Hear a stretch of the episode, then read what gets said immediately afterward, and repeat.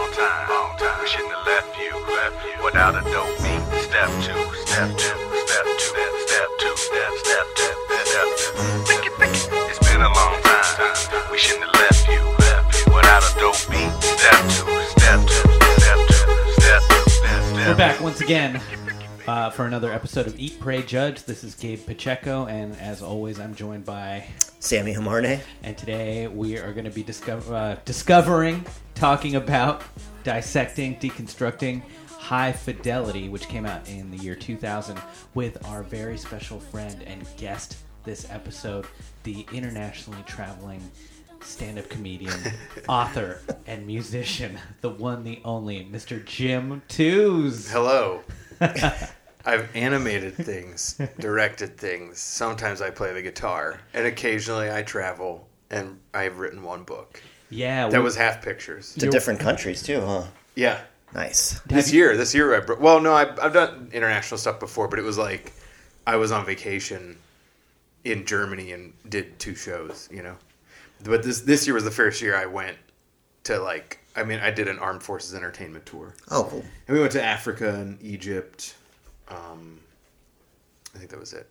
I've never, uh, I haven't done a U S O tour yet, but I think about that scene in Apocalypse Now all the time where there's like a Bob Hope type tour happening in yeah. the middle of uh, the the forests, the jungles of Vietnam, and like, yeah. all the troops go crazy when they see a couple like hot young play bunnies yep. coming out, and uh, they almost riot. So all of the all of the acts have to get back in a helicopter and get off the base before pandemonium breaks out. That's what it was like. It's exactly what it was like. That's just Apocalypse Now, I think. Mm-hmm. Yeah. So. How did, how receptive did you find the German uh, comedy audience to American comedy? They well, they were like expats, oh, but like gotcha. From all other countries. It was just an English speaking show, mm-hmm. and it was like. It was a total like hipster bar show in Berlin, so yeah, it was it was a blast. It was one of the most fun shows I've probably ever done because I was on vacation with my family and snuck away and was basically just like, I'm going out tonight. If you don't only get concerned if you don't see me in the morning, and then I just like went and you know found my people. Yeah, no, I think it's it's magical to do comedy in another country and have people laugh because you realize, oh, this is universal. Yeah. You know? Well, I talked about being the the stresses of being on vacation with my family. That was my set. I just like started talking because I was just like, I need to get this out. Yes. Because uh, I was like, you know, in my thirties at the time, and you're not, you don't vacation with your family typically. You know, I'm sitting in a hotel room with my dad. Oh, like with your parents' family. Yeah, yeah, I got yeah. you. Yeah, not my own, not my like, my children and wife. Like, right? Then you probably that'd be even yeah. more hilarious if you were like, sorry, yeah. okay, the kids are asleep. I've given them Benadryl. Yeah. And, uh, if you don't see me in the morning, get concerned. Yeah. Just as long as you don't end up in a sex dungeon. Either way, you're probably good. Yeah. But it was a blast. Nice. Uh, I now I'm now I'm picturing a reboot of European Vacation where you're playing the Chevy Chase character with, with your family, and, and my dad's rusty. Just trying to book open mics. Yeah, so show his family a good time. Yeah. So, uh, so Jim, today we're going to be talking about High Fidelity, which um, you recommended that we rewatch. And uh, well, I, I remember seeing this. I think it, uh, personally um, in a haze. Maybe in the late two thousands, like two thousand five or six. Okay. And so I because I didn't see it when it came out, uh, which would have been around like me being in college, my friends that did see this in college, specifically my guy friends, loved this movie. Yeah. Um, and then I think I just saw it in passing, so th- to sit down to watch it today was the first time that I really absorbed this movie, and I wish that I'd seen it as a as a younger man. I think I would it would have resonated a lot more for me. Yeah, yeah. But watching it now, it was a flashback to like, oh man, these were like my boys in college, right? Like caring about music like this, just and also that pre nine eleven world, like that two thousand before uh, before music was so easily accessible. Yeah. I, I mean, one of the things I remember the most about that, that's like a memory that's attached to this yeah. movie was I saw it.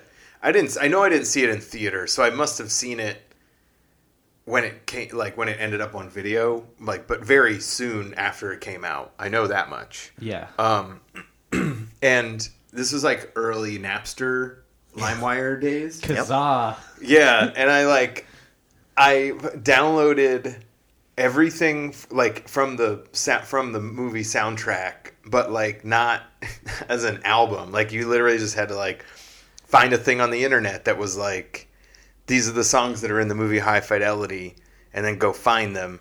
And then I pieced together this like mix C D illegally of the High Fidelity soundtrack. I love that that it, you you went on a um, on a scavenger hunt. Yeah, totally. And and it like I was not I was a, I was into music when I was in high school, but I didn't have like like I had a couple good influences that people, guys that were like older than me, that were like, here, listen to this or listen to that. But I didn't have like a older sibling or, you know, any of those things. And I didn't really hang out in record stores too often. So this was like a world that I th- thought I probably belonged in, but never, never uh, got fully into it. So then when I found that music, that led me to like a lot of other things that I ended up liking a lot. Sure. And this was pre-Shazam.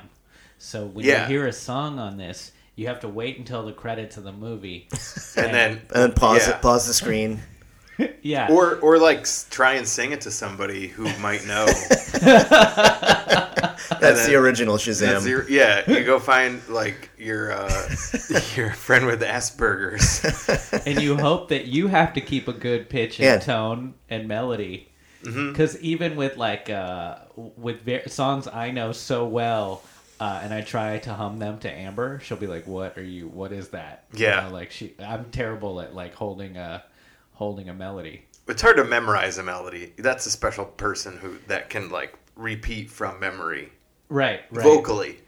And then also, I'm terrible at karaoke because I don't remember the lyrics to songs. I'll be like, "It's the song about the sweater." It's you yeah, know, yeah, yeah.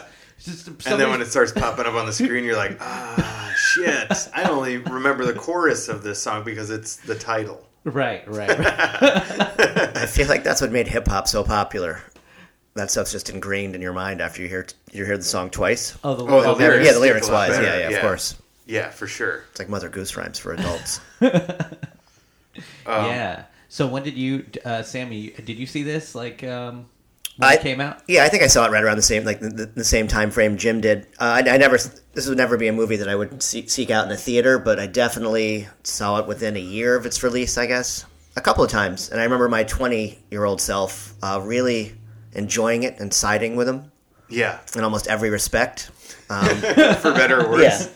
You know, everything just made sense. Like every like relationship issue he had, I was like, yeah, you just see it through like a like a closed-minded male perspective, and then you know. Watching it again in, in in a much more adult age uh, was a different take a little bit. I I, it... I remember like seeing it and not because I didn't have like I had like minimal relationship experience by that point in my life, and I was just in I had like gotten out of high school and then was in the military at the time and like st- ended up stationed in Cleveland where I had my own apartment and stuff. And I was living a very like... The Cl- Cleveland is the city that needs to be protected by yeah. the... Yes. Well, by, what was it? What service branch were you in? The Coast Guard. Okay. Yes. I have a joke about this, but people forget that the Great Lakes uh, are the maritime border between us and the terrorist nation of Canada. I've so, seen Canadian bacon. Yeah, yeah, we don't want we don't want them down yeah. here. The Maritime Battle of Cleveland was a big one in that film. I had an office job, and it was pretty sweet. Because honestly, I just like all I had to do was not do drugs and try and keep myself sane. And I was like making an okay amount of money. I had my own studio apartment in Cleveland. Do they call? Was there a name for like office dudes in the Coast Guard? Like, were you guys like dry boys? Like, like... yeah, I mean, they would call you paper pusher, pencil pusher. Pencil pusher. Yeah. eighties cut down, eighties uh, action movie cut downs. Yeah. What's the matter, yeah. man? Hey, Coast Guard nerd. Got you pushing too many pencils. Okay, so you're in Cleveland. Yeah. And uh, and you're and you're watch and you're and you're in the Coast Guard and you've got an office job. And I was like, just, I, I stopped. I, I, it's not that I tuned out. It's that I focused on those things. So mm-hmm. I didn't hear the rest of the context. Of this, this oh, is okay. When you saw so, this or? Th- that's when I saw this, yeah. and I was, in my mind, on my way to living that uh, slacker dude life. Right. You know what I mean? But it was also, like, impossible for me because you can't be slacker dude in uniform. Yeah. Like, I'm, I was doing the opposite of what a slacker would have done. So maybe that's why I was like, this is this guy's living the coolest life, and I'm probably going to go experience a bunch of this uh, relationship garbage like he does. Right. Had you been having a lot of relationships before no, this? No, no, that was the thing. Like so, I didn't I didn't I didn't have a girlfriend really until the end of high school, and then I went off to the military, and so did she, but she went to a different branch and we like broke she's, up. She's Air Force? She went Marines. Wow. Yeah. Yeah, so you have a type. I, I guess. Not really. Uh, yeah, no, I only date Marines. um, which is why, yeah, that's that's why I joined uh, nice. the Coast Guard. I was like, well, hopefully I run into, I should have joined the Navy. Ended up on a carrier. Just being all types of female Marines. Yeah. Just, just, I saw, uh... she came to, this is a total sidestep. I hadn't seen her in twenty years, yeah. and I did a show in my hometown like three weeks ago, uh-huh. and she messaged me and was like, hey, uh, can, your show's sold out. Not bragging, but uh, your show's sold out online, but like I'm, my mom and I wanted to come. Is that cool? And I was like, yeah, I, I got you. And then uh, she came with her mom, and it was a, a winery gig in like the mountains of Eastern Pennsylvania where my dad lives, and they got drunk and heckled me. Yeah, totally. Like in a in a not, not, I should let me clarify. I'm not defending heckling because it was outright heckling, but it was that kind of heckling that where people think that they're participating. Like I, I'm just helping your show. It was like a weird participatory heckling. Huh. Yeah, and it was. I mean, everybody at the show was drunk. It was a total shit show. But it was, yeah, it was, she was, she had just retired from the Marines. She actually stayed in and made a career out of it. Wow. But yeah, that was my last, that was like my only experience with real heartbreak up to that point. And then I was just dating girls that I would meet at like coffee shops or like bars that would somehow let you in if you were eighteen or not card you at all. Yeah, sure. So you were, you were going to youth rec centers. Yeah, basically.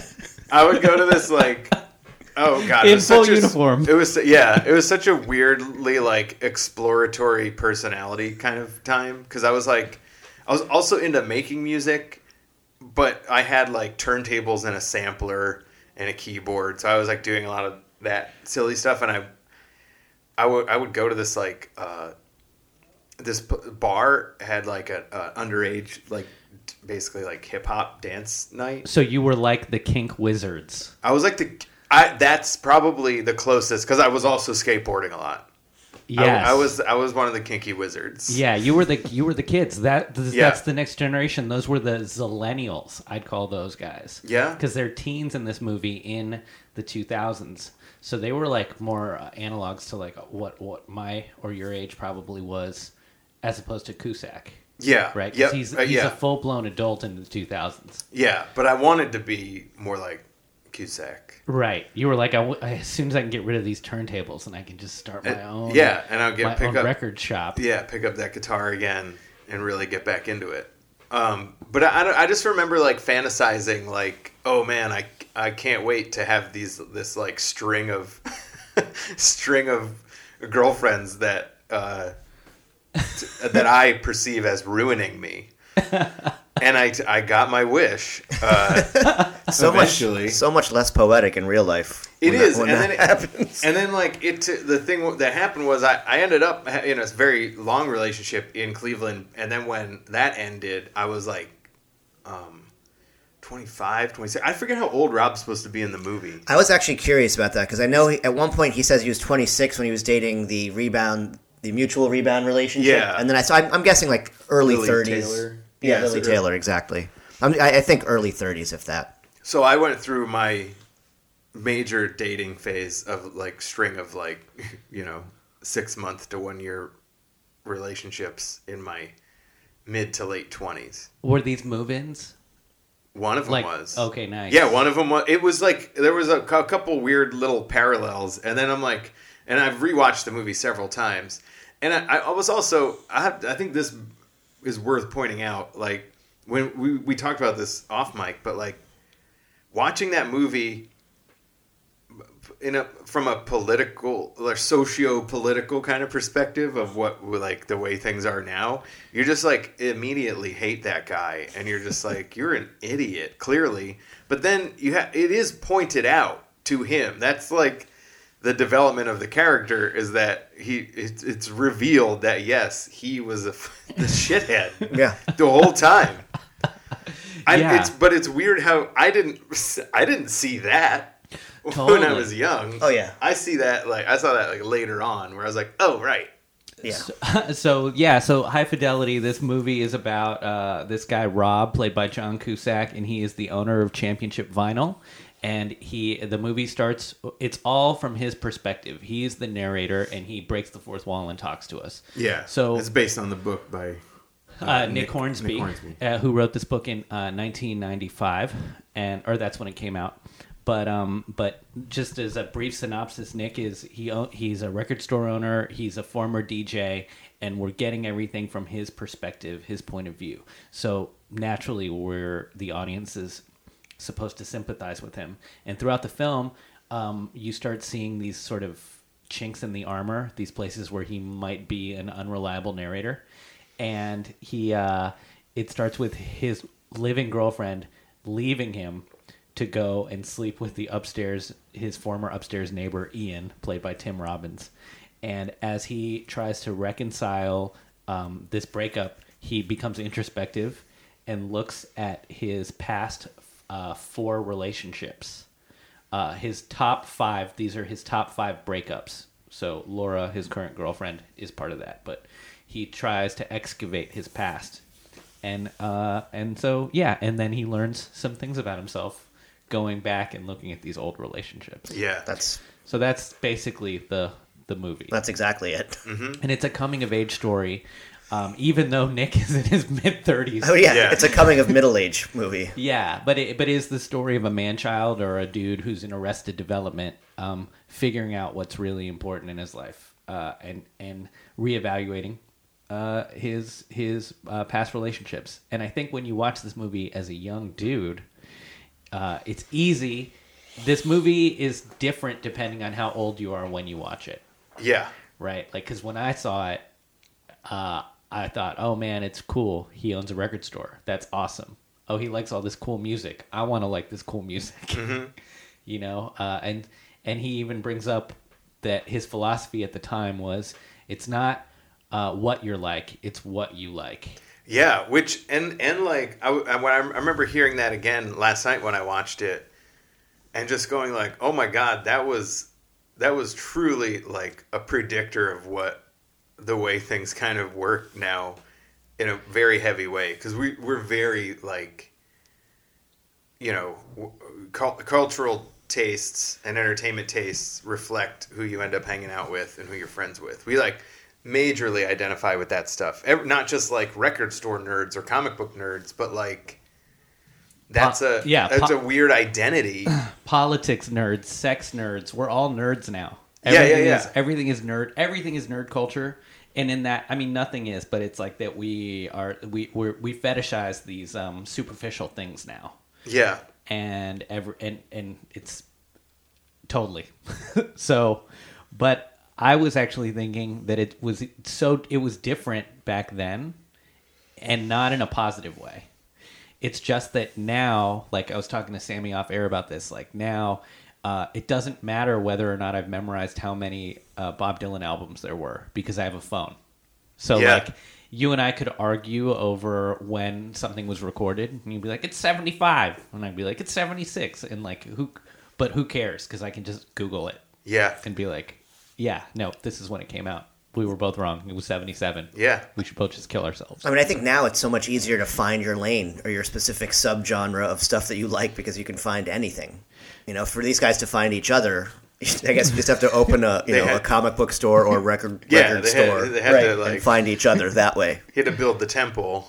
to get the disciples. To get the codependents. Yeah. Barry and uh, Dick. Yeah, yeah. So well, let's well let's uh, talk about Championship Vinyl for a let's. minute then. That's, okay. What a cool space that was. Yeah. To uh, and and honestly, uh, I think like this is. I'm watching this movie last night with my lady, and she's just like, she fell asleep after like thirty minutes. But uh, it was so interesting to watch it with my partner and her like hating him right off the bat. Yeah. And there's so many things to hate about Rob. As well as, but he does have, I mean, he's not one hundred percent a villain though. Like there are, there are these positive traits in his life. Like the fact that he was able to open a record shop. Yeah. That's a creative endeavor. Yeah. Cost of living in Chicago at two thousand turn of the century was not looked looked really inviting. Honestly. I love when you said, when you said turn of the century. I, I, at first, I thought like soot, soot covered walls, yeah. chimney sweeps, the Industrial Revolution, dead dead horses, very different on cobblestone streets. Just like an old British person with a wheelbarrow, like asking you to bring out your dead. Wow. That... um. That just spanned a lot of a lot of the, All... the history. The plague, how'd that get in there? Yeah, witches being burned at the stake in the Commons sure. of what used to just be Lincoln Park. Yeah. Um, but yeah, technically was the turn of the century. Yeah, I wonder. I think everything just looks more affordable to me right now. No, I, but it had to have been more affordable right. because like those se- things like that, like record stores and. Music scenes don't start in expensive places. The sure. good ones don't. I mean, Fair. I guess there's probably some around here that are starting in expensive places. But, yeah, you got to be able to afford to be there and do those, you know, be an artist or whatever. Yeah, now but, you or need... Or a critic, right? Or a critic. Yeah. Now you'd need a corporate backer. It'd be like the Vice Magazine yeah. record shop. Right. You know? Yeah. You need three separate independent Or you'd have investors. To be in a very bad part of... Uh, a very like sketchy neighborhood, mm-hmm. you know. Yeah, which I think he kind of points out. He says, "I I open up a record store in a place that would get like the minimal amount of foot traffic." Right, that's like right. one of the things he t- as he's narrating. Yeah, you know, setting him setting up his character. So his people people who want to go there are making a pilgrimage to go to his record shop. Yeah. Also, I this was because I, I started thinking more and more about you know being a. Um, And a possibly emotionally stunted uh, uh, straight white guy who likes music and stuff.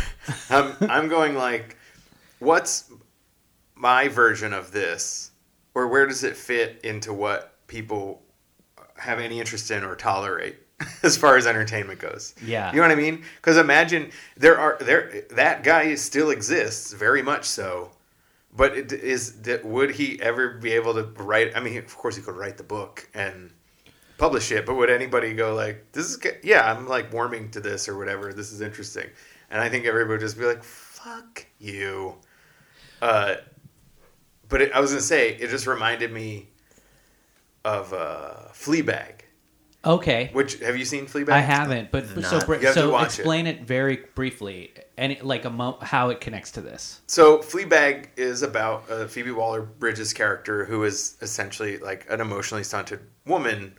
Can't like keep maintain relationships. She's a sex addict, like just constantly destroying things, or in her view, but also trying to fix herself, but then not fixing herself, and you know what I mean.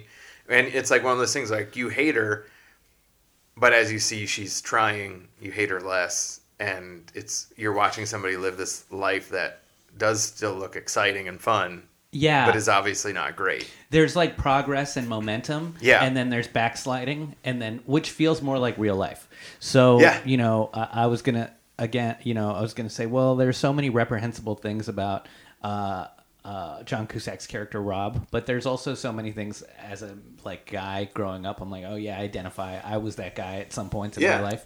And then you see him trying and getting better and like backsliding. So I think what you're getting at with Fleabag is like we've just got a media landscape now where there are more voices being heard going through these similar sort of universal yeah. uh, journeys of being a shit bag and then getting yeah. better. And we didn't we didn't have that before, but now it's an opportunity. F- I mean, ideally, yeah, this is great, this is the opportunity for everybody from any, from regardless of gender or whatever, to just go, yeah, I'm, I, I could be a real piece of shit. Yeah. Like, um, I don't have to strive to, to, I don't have to be this like glamorous hero or this precious person just because, precious character because I'm a woman. Because we've seen every version of guy in a, right, in right. a movie. And being like glorified. Show. Being glorified, yeah. Yeah, and it's, uh, when you, Uh, there is a con- more contemporary version of this film that we've even covered on this podcast, mm. which is we did five hundred Days of Summer. Oh, I've never seen that. Oh, that's, that's which, a good one. Which has a couple... Um, that was like two thousand eight, something like that? Yeah, yeah. And there's a, there's what, what it has happened in that, though, is that the main, uh, Joseph Gordon-Levitt's character is very much uh, stuck on summer.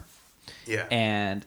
And then, which is kind of, which reminds me more like the Catherine Zeta-Jones character in this, but also uh, he is fixated on, as a more immature dude, fixated more on pop culture. Like, he identifies with her because they like the same music, because they right. have the same aesthetic. And then um, realizing that it's really working on himself that makes him a better person. So in that film, it's like going to architecture school. And in this one, it's...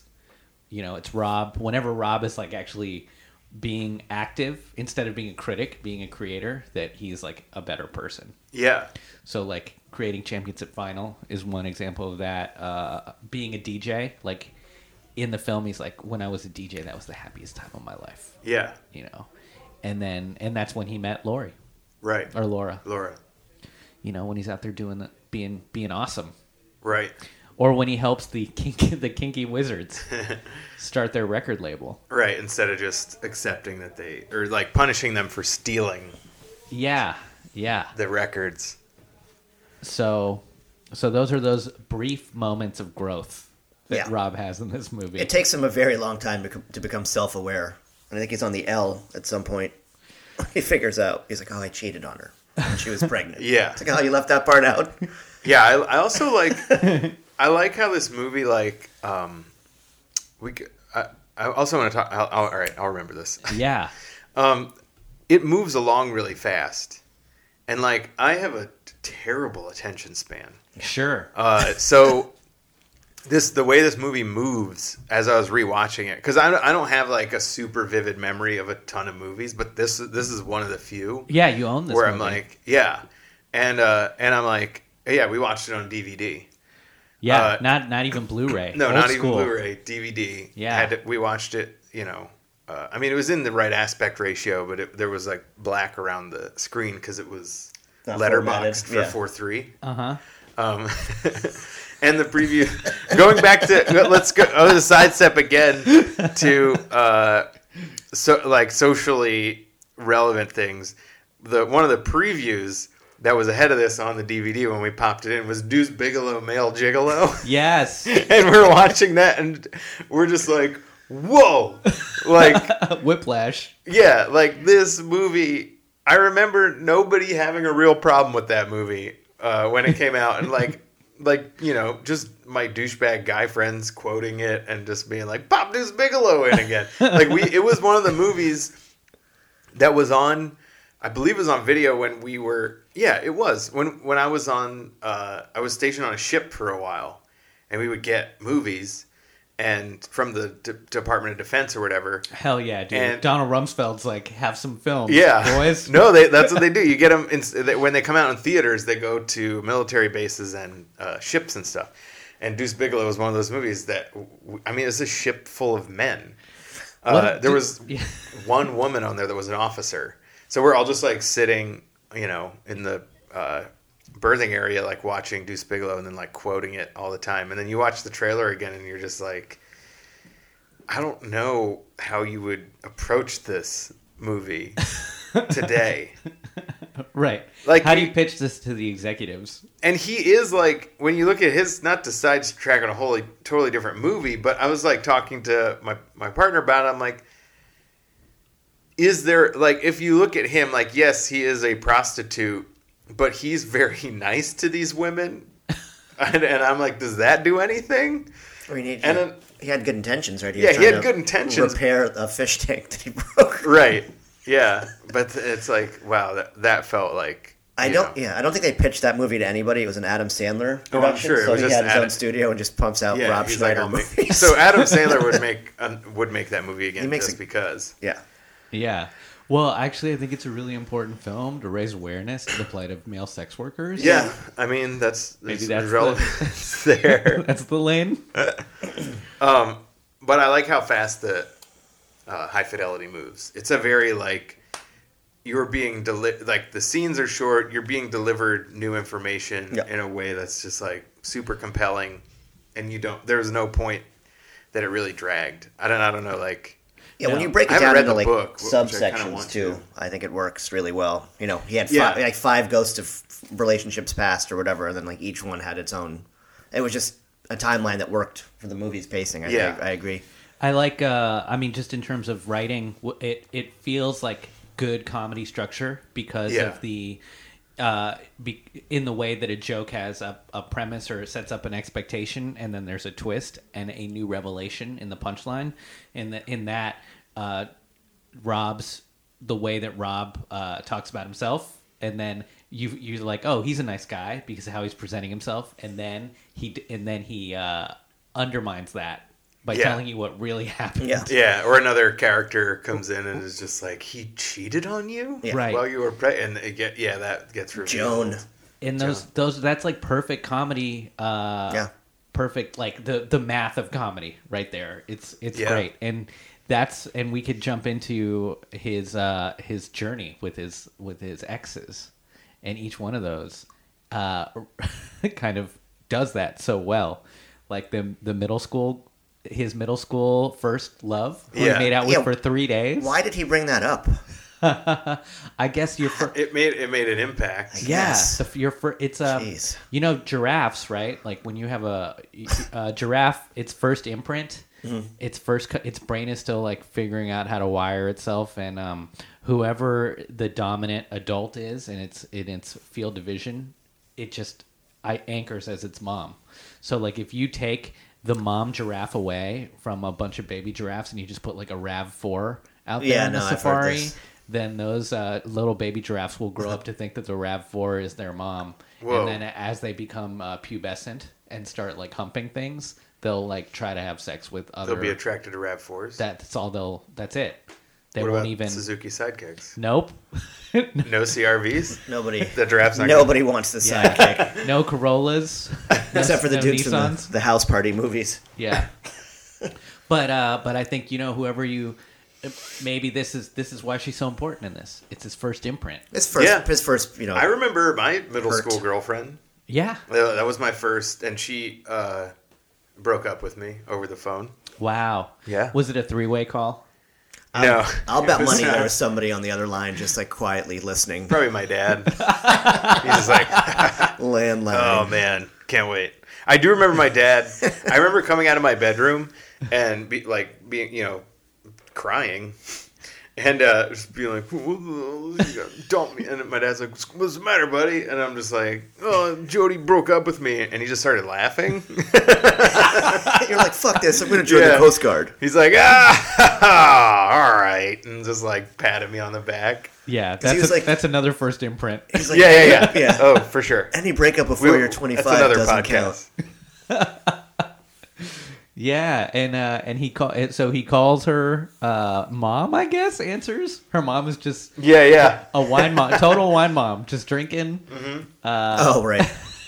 and he he does such a great job of of just arguing with the mom on the phone like I was her first boyfriend, just shattering the whole mythology yeah. of this other of this family because she married who the mom thinks yeah, is the first boyfriend. She's like now her yeah. and then she uses his name. She's like no, she's Missus Barry whatever Jenkins or yeah. who says that. Yeah, what says a, things that what way. An and asshole. Then she calls Rob the wrong name when yeah, he's like, "Okay, Bob." Yeah, okay, Bob. I mean, he's he's such a self-absorbed asshole, though. I mean, like, why? Yeah. I mean, can you imagine even having to take a phone call like that? yeah, and then the second one, his high school girlfriend Penny, man, great this, girl. It's this is something that uh that would become a. By today's standards, everything about this is just super problematic. That was the deepest part of this movie by far. Their conversation. Yeah, their, yeah, their that was revisit. It. It was that was the other thing is the when you look back at that, like that conversation that he has with Penny, and then the one he has about um, igno- like when they when Laura has the abortion, and he admits to being self-righteous about how it's his kid too, and then kind of acknowledges that. Yeah, those are two like things that are not that are were like progressive thoughts. So, you know, that would fit today. That's right. He uh, Amber was like, he's like a men's rights activist.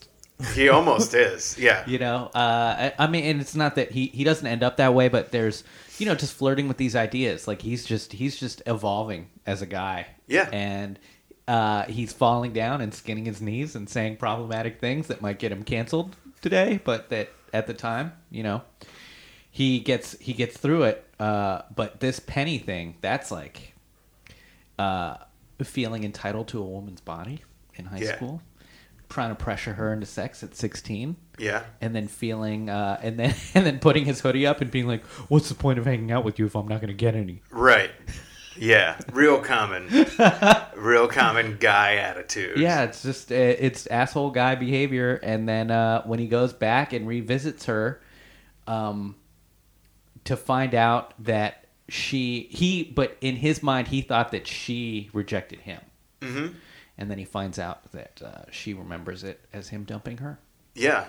And that her next experience was like uh, pressured pressured sex, yep. you know, after him. So and, she's, and, he and takes and, away the worst point in that whole situation. He's like, you know, she basically said that she was so heartbroken that he left her that she slept with the next guy. She said, she's like, it, I, she's like, it wasn't necessarily rape, but it wasn't far from it. Yeah. So he basically ruined her sexual experiences for like a long. And the one thing he takes away was, yeah, I broke up with her. That's right. That's like, yeah. Fucking dick. Right. Check, please. Like yeah. he's yeah. He's the worst. mm-hmm. Played for comedy. Yeah. Played for comedy, but uh. But yeah, yeah, that, that uh, like we're talking about first imprints, first experiences, you know, uh, Penny, he ruined Penny as her first experience. He yeah, he so. got left you know, with a girl that he made out with in seventh grade who ended up marrying the guy she left him for. And then this, you know, poor Penny has had her whole sexual life changed. The one that I was happiest with uh, was his uh, Catherine Zeta-Jones. She was oh, also, that. that was the lightest one. Yeah. yeah, yeah, yeah. That was the most fun. Yeah. She was the second worst person in this movie. Right, right, right. Well, I don't know how bad she was really, but in his, uh, like, that's how we're to interpret her. Right. And I get that. It's like, he, she was too, in his life, he's the coolest guy. He's the critic. He's the judge. Yeah. And he finally met his a girl who was more yeah, she was like judgmental. His, his self-righteous, yeah. Cooler. His, his match in narcissism. Yeah, it's narcissistic equal. Yeah, yeah. What happens? Two two narcissists can't get together, I guess. Right? No, it's it's like, like positively charged ions. Yeah, but when he when he realizes that she's a narcissist too, and he can leave with a clear conscience, that's like the best case scenario of meeting meeting up with an old ex. Yeah. Like, oh yeah, perfect. You're the worst. yeah. Yeah, I'm so I'm I'm. It was right for us not to work out. I would have been miserable if we were together now. Yep. And it's your fault. uh, it's always nice to be able to point the finger at someone else and not take the blame. Another sad one, though, was uh, I love this actress who plays uh, Lili. Oh, Lili Taylor. Yeah, yeah. Mm-hmm. She's awesome. And she was with John Cusack before in Say Anything. Yep. Yeah, so they've got a nice uh, re- uh, chemistry already. Uh, but, man, uh, Sad Girl. Mm-hmm. Dude, she plays sad girl in every everything she's in. Yeah, yeah. She didn't say anything. She, she's like writing songs about that guy. Six yeah. Feet Under, she was sad. Oh, I didn't oh see wow, her yeah. But uh, dude, that's the best, meeting up with somebody, and uh, she just she, uh, this is pure comedy too. Just uh, topping how sad she is. Like yeah. the medication's not working. Yep. I'm unemployed. Are Grabbing his hand and just like looking at him. Are you single? like, like that made me go like oh oh. Yeah, you get it. Yeah, the only time she smiled is when she left him. She was like, I've just found somebody new with a smile on her face. Yeah. uh, and yeah. then, and then, well, the, another interesting thing is like, story-wise, you go like, because he says, as he's like walking away out down the hall talking to the camera, he's like, I could have had sex right back there. And then it makes you go like, oh, is he is he starting to like learn something possibly? But also it made me feel like I was like, is this kid in high school? Yeah, yeah, that too. Right. Well, because he's bragging to yeah. us. Yeah. Like, guys, F Y I, just so that you know, I could have gotten some with that. You know. Yeah, but I do get the idea that he is learning too. Like he he was a, instead of like going for the uh, uh, the easy sort of uh, instant gratification. Right. It's like, oh no, it would have been sad. You know. Yeah. Yeah. Yeah. Yours are not. Uh, uh, is it like you're not having sex with that person? You're having sex with like a shell. Right. You know, yeah. Like memory or something like that. It's like he puts it really, yeah, really well, because that ex sex is the, just the worst. Yeah, if they're that sad. That's, yeah, when it's like when you're like like when you know that was another thing where he talks to, as I'm like watching this again now, and then I can connect a lot of the more emo, more emotional parts of it, where it's like he asks Laura to stay. He's like, you know, like you're already here. You're like, why are you leaving now? Like, why don't you just stay one more night? And then like. In my head, I'm just going like, I know being that when this is going like, just want you to stick around. And then like having that happen and then being like, why did I do this? So as I'm watching him do that, I'm like, no, no, no, no, don't, yeah. don't. Yeah, rip don't the Band-Aid off. Rip Seriously. the Band-Aid off. Yeah. Go now. Just be sad by yourself at yeah. home. You've yeah. got all your records, bro. Get that process started as soon as humanly possible. yeah. You do not prolong the inevitable when it comes to breakups. Uh, and, uh, but there's so many other, and then uh, aside from that, the, just the other great, um, cameos and actors and actresses in this film, yep. like Lisa Bonet is in this. Yeah. And she doesn't play one of these exes, but she plays a really cool, I don't know, like, like I, I, I thought of her as an angel of mercy in this, in the beginning, like when I saw it younger and now, even now I'm like, oh, she's just awesome in this. Well, he, she's like, she is awesome in that. And she's also the... She kind of represents his, like, you know, because he's got these, he's still got these, like, teenage guy fantasies where he's just like, I want to bang a musician. Yes. You know, I'm gonna, I'm gonna be so connected and cool that I, I participate in this world in that way. Like, I, you know, like you'd think would be cool when you're, like, eighteen. Yeah. So then he goes and get, he gets that experience. Yeah. Which I feel like gives, you know, he doesn't admit to it not being, like, awesome or whatever, but then there is kind of that, like, thing at the end where, you know, he's like, I'll call you, and she's like, yeah, okay, like, what do you think, I'm an idiot? You know, and he and he can't, it's fantasy fulfilled, but then now that he has that and knows what it's like. Right, right. Well, she doesn't. Yeah. Uh, I was just thinking about her character as like not being sort of pathetic or being used or being right. like a victim of him in some way. Like, yeah, it, it felt like an equal footing, like one night stand. Yeah. Right, if that makes sense. No, yeah, course, like she... that's what I'm saying. Like the way she reacts to him when he goes, "I'll call you," and she's like, "Yeah, right." Yeah, like she literally like, you, says, "You like, don't have to call me. Yeah. Don't, don't worry about it. This is yeah. this was fun. It's peace." Yeah, she was, uh, and I liked her saying that sex is a basic human right. Yeah. yeah. So just sort of like, she just represents this world that where it's like not entangled in like the emotions and not entangled in this uh, commitment, or like it's just a passing thing for both of them. Um, but I just I also just liked her because of her music, man. It reminded me of going to music open mics, and yeah. uh, I've always loved watching having a singer songwriter breaking up the uh, the sadness of stand up comedy. Right. Or you see somebody do a singer-songwriter thing that you have no idea who they are or whatever, and then, yeah. Yeah. If you're pleasantly surprised, you're, pleasantly you're surprised. really excited. It's like, yeah. seeing good, it's like seeing good improv. That one out of forty times. You're like, right. wow, that was actually great. Yeah, you're like, well, that transcended. ever, it broke, it shattered all my expectations. And then you're like, was it good because it was good? Or was it good because oh, I've only ever seen bad? Right, because I manifested it. I, I needed it to be good. Yeah. So uh, Lisa Bonet, and then uh, and then an- the other like breakout characters for me, uh, Tim Robbins. Yeah, he was great, crushing it in this. Yep. How did you all feel about Ian. the character of Ian? He's perfect. I feel like I live amongst a lot of them right now. You all right?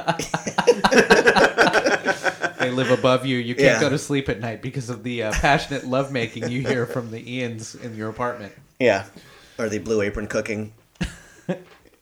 It's it was it was interesting too. Like, I mean, he he just nails that character yeah, as like perfect. The opposite of Rob. But the the interesting thing is like Ian's still the same kind of narcissist that Rob is. Yeah. He's just makes more money and is like and uh, projects maturity more than Rob. Right. But he's obviously still just like, you know, an old, old an older bachelor. Right.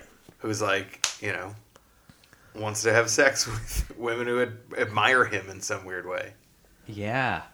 Yeah. I, uh, I, I thought about him being representing though, like this forward moving growth, whether or not that's, maybe it's just him projecting that, but the fact that he's like trying to cook pungent cuisines yeah. and maybe failing at it, but he's out, he's out here trying. Right. You know? And, uh, and the fact that he's listening to new music, uh, we're looking at this again through um, Rob's uh, point of view. Yeah. So yeah. He's like, this guy's listening to like whatever the trendy new world beat is, Bulgarian or, or yeah. whatnot. But it's like, oh, well, is he out here like really, is he growing in ways that Rob isn't? Yeah, you know, he's Rob at least looking for something. Right, right.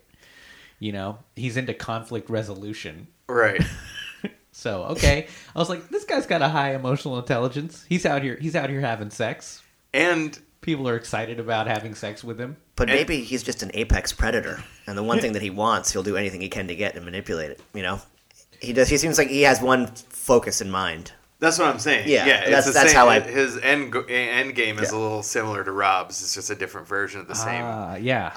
And and right. I think he also represents like for Laura where Rob's sleeping, hooking up, sleeping with this musician that he fantasizes about living that life, Laura's like, I need a guy who makes money and tries new things. I'm gonna go, I'm gonna go test these waters. Yeah. So she's doing what he did with the musician, which kind of gives them both a, a little bit of a full circle to come back. You, yeah, you get the the grass is greener syndrome. That's yeah, yeah, exactly yeah. what I got out of that as well. Um, but he's the only character. I think Tim Robbins' character is the only one that makes.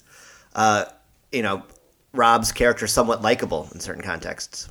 Like that guy is so awful that yeah. you're like, Rob, you're you're you're you're not great, but yeah, I I'll think... take I'll take you know you over ten of those those guys.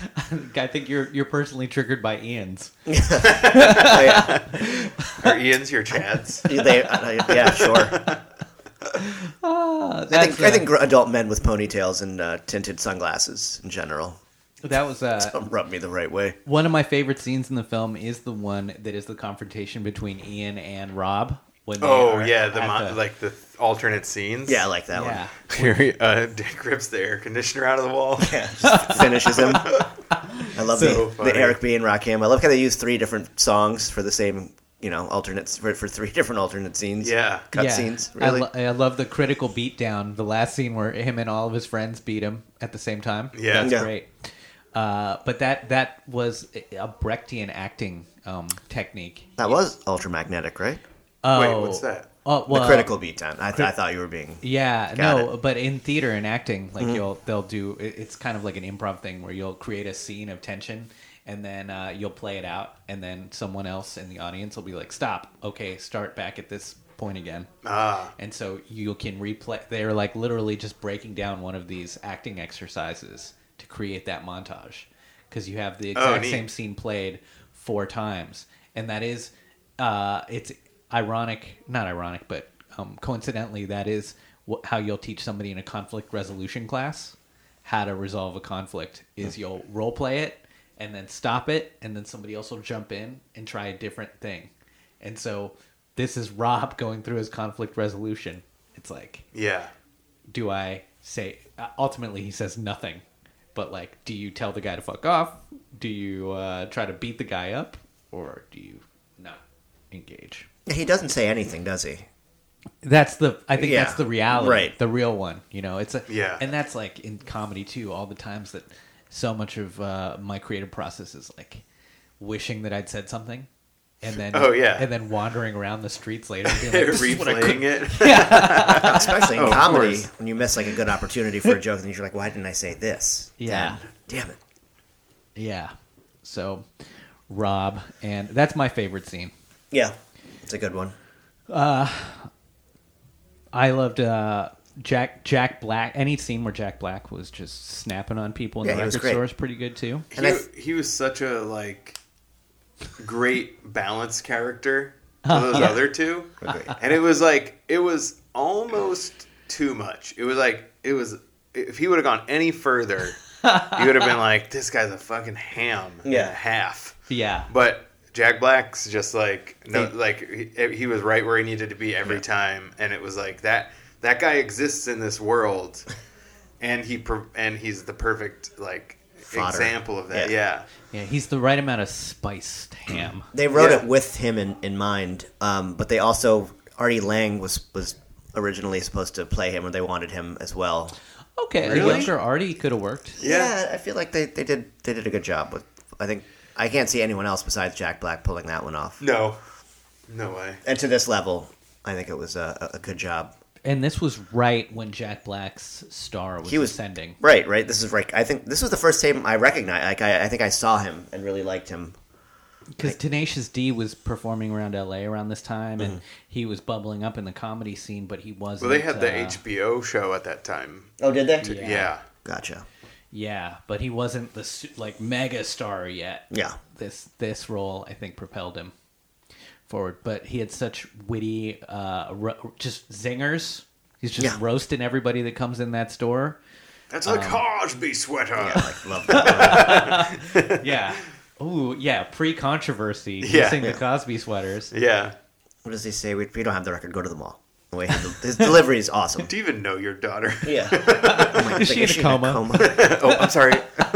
yeah, he's he's the perfect. And I think, you know, sort of piggybacking on what Jim said earlier, uh, I think the comedic undertones in this movie really help with the pacing as well, because if this was a dramatic film, it would have seemed every bit of two hours. Yeah. But the fact that there was underlying comedy and, and like little quick scenes, and it was, you know, it definitely helped it. Yeah, I would have watched uh, this as a also... as a sitcom, just around that record store. I feel oh, like it would have made, it would have made a, cool a, a solid series. Yeah, yeah, I'm sure somebody pitched that. And I wanted more, I think if they... Re- They're rebooting it.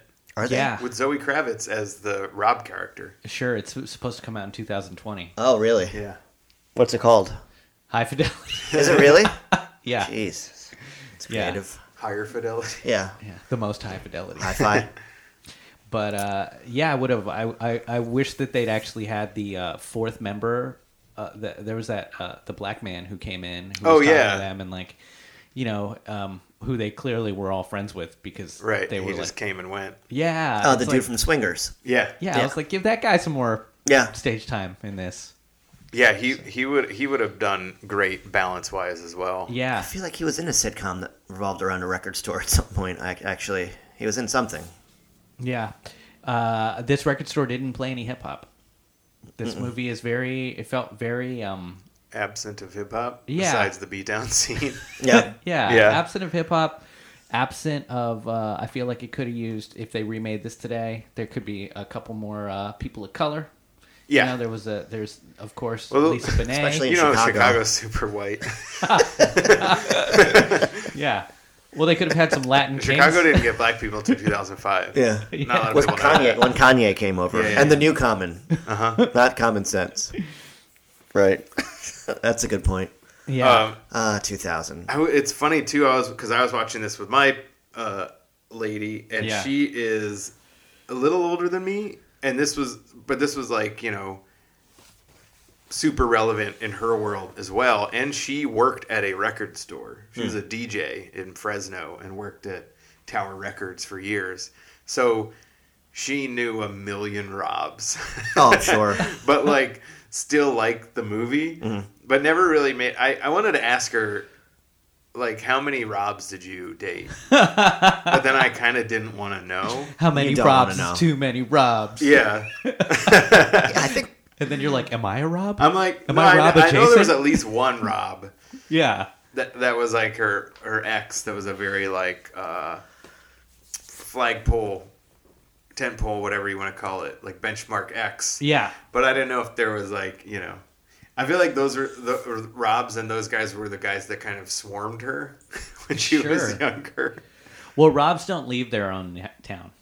No. They're townies. So once you leave wherever you were, I mean, I guess there there's Rob's that ha- there's a provincial Rob's wherever you go. Provincial Rob. So this Rob's a ne- this Rob's a nester. Yeah, local Rob's. Local Rob's. Townie Rob. Uh, yeah, yeah, they're townies wherever. Sure. Sure. No matter whether whether it's a big city or not, or small town. Yep. You're sure. still a townie. But if you've left your town, yeah. you're probably not the Rob. Yeah. You know? That yeah. automatically makes you non-Rob. Got it. That's true. You might be an Ian. You probably are. We're, we are. We are all Ian.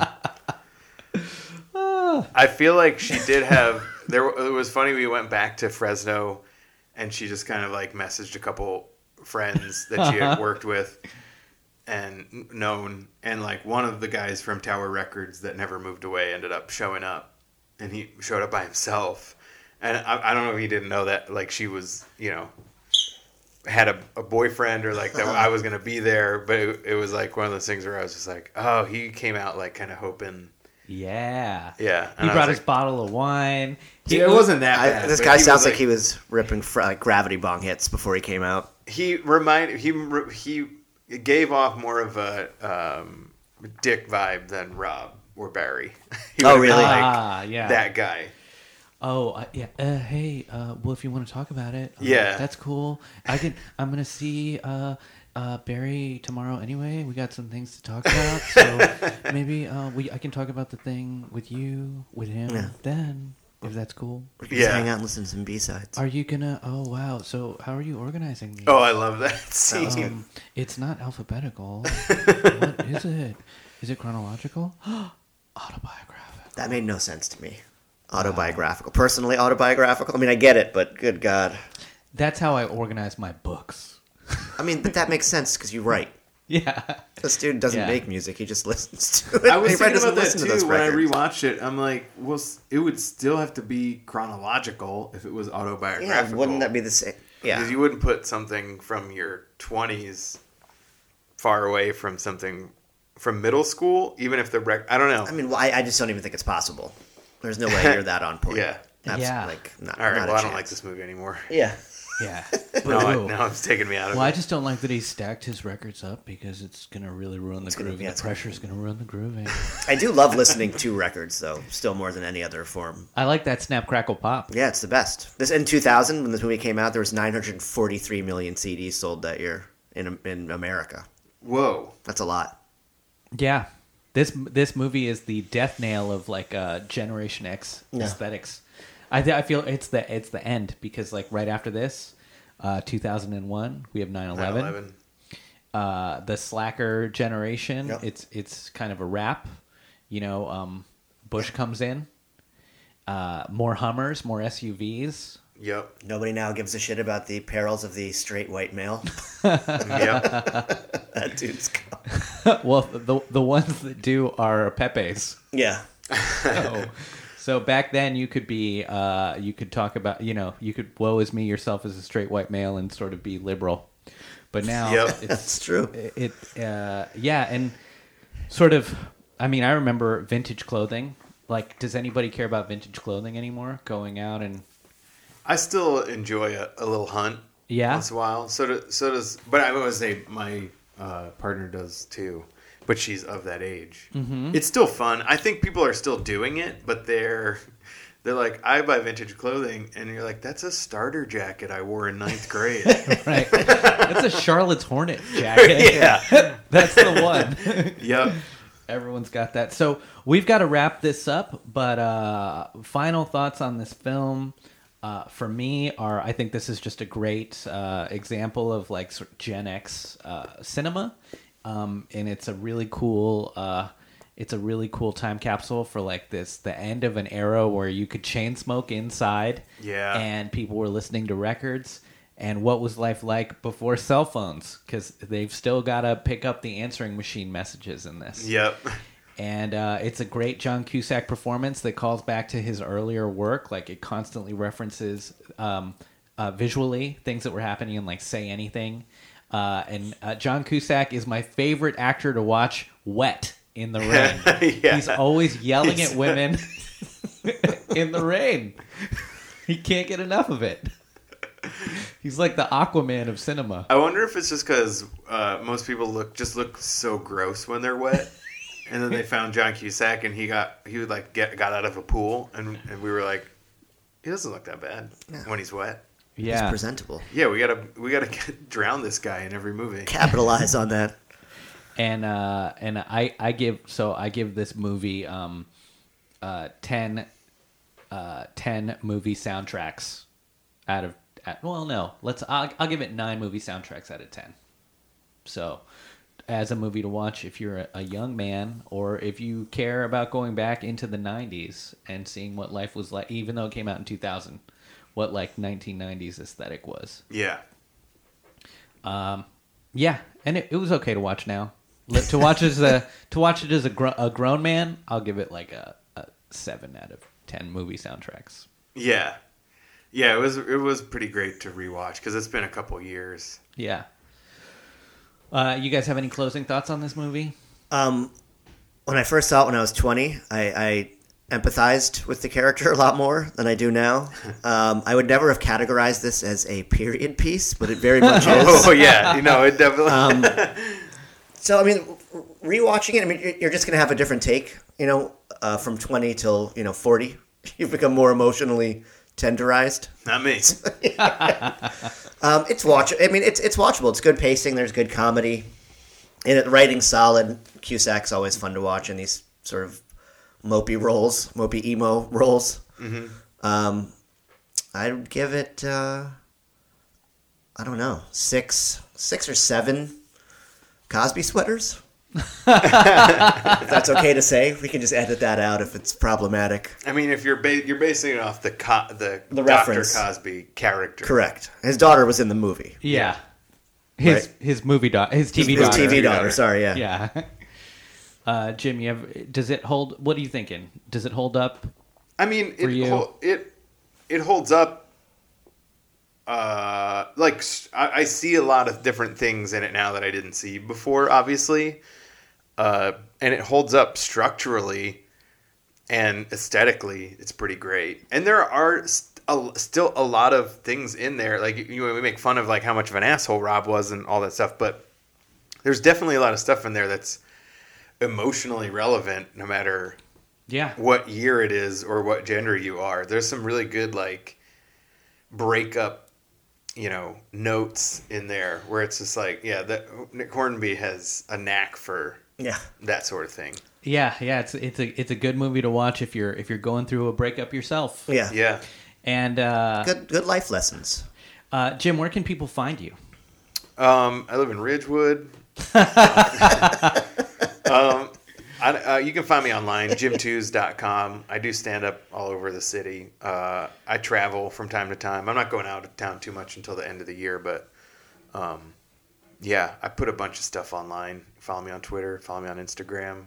Yeah, and I'm looking forward to hearing your new album when it comes out, man. Thanks. Yeah, that'll probably be like February. Yeah, and you got a great podcast too. Yeah, I haven't done it in a while. But there's plenty of archives. Uh, an interview with you is among those archives. You know what? Uh, it's I called actually, Quitting Comedy. I had people come out to a show because they heard me on Quitting Comedy. Sure. So your podcast it influences what? the world. I, I have like, seriously, I slowed down on it because I have like one hundred fifty listeners. Yeah, but they are an influential one hundred fifty listeners. Well, that's good to hear. Okay, it only took three hundred Spartans, all right, to that's repel true. the hordes. That's true. All right. So... Uh, that's it for today's podcast. Thank you so much for listening to Eat, Pray, Judge. Please rate, review, and subscribe, and uh, tell your friends because that's the only way we get new listeners is when you spread the word. And if you uh, start leaving us positive reviews, we will read those online. Uh, this is Gabe Pacheco, and I love you. Bye. I made her eat my meat while I was rubbing a coochie. Injection in her top and bottom, lift straight from her booty. Now do ray, blow made, fasolati, not high. I'm telling the truth, you sucking your tooth, you treating her like a star boy, like a Figaro and herringbone. From dropping her off to taking her home, she tried to pull my rubber off with her pussy muscles. That was wrong, the bitch is no good, like lesbians with no tongue. You fucked around and knocked her up, and now you say she's the one. Nigga, you dumb, you should have pulled it out and squirted it on her eyelash, and let her face be holding the baby. Now she after your ass. Dear, I told y'all niggas by goddamn taking them hoes to the cheesecake factory, letting them hoes order strawberry lemonade and popcorn shrimp.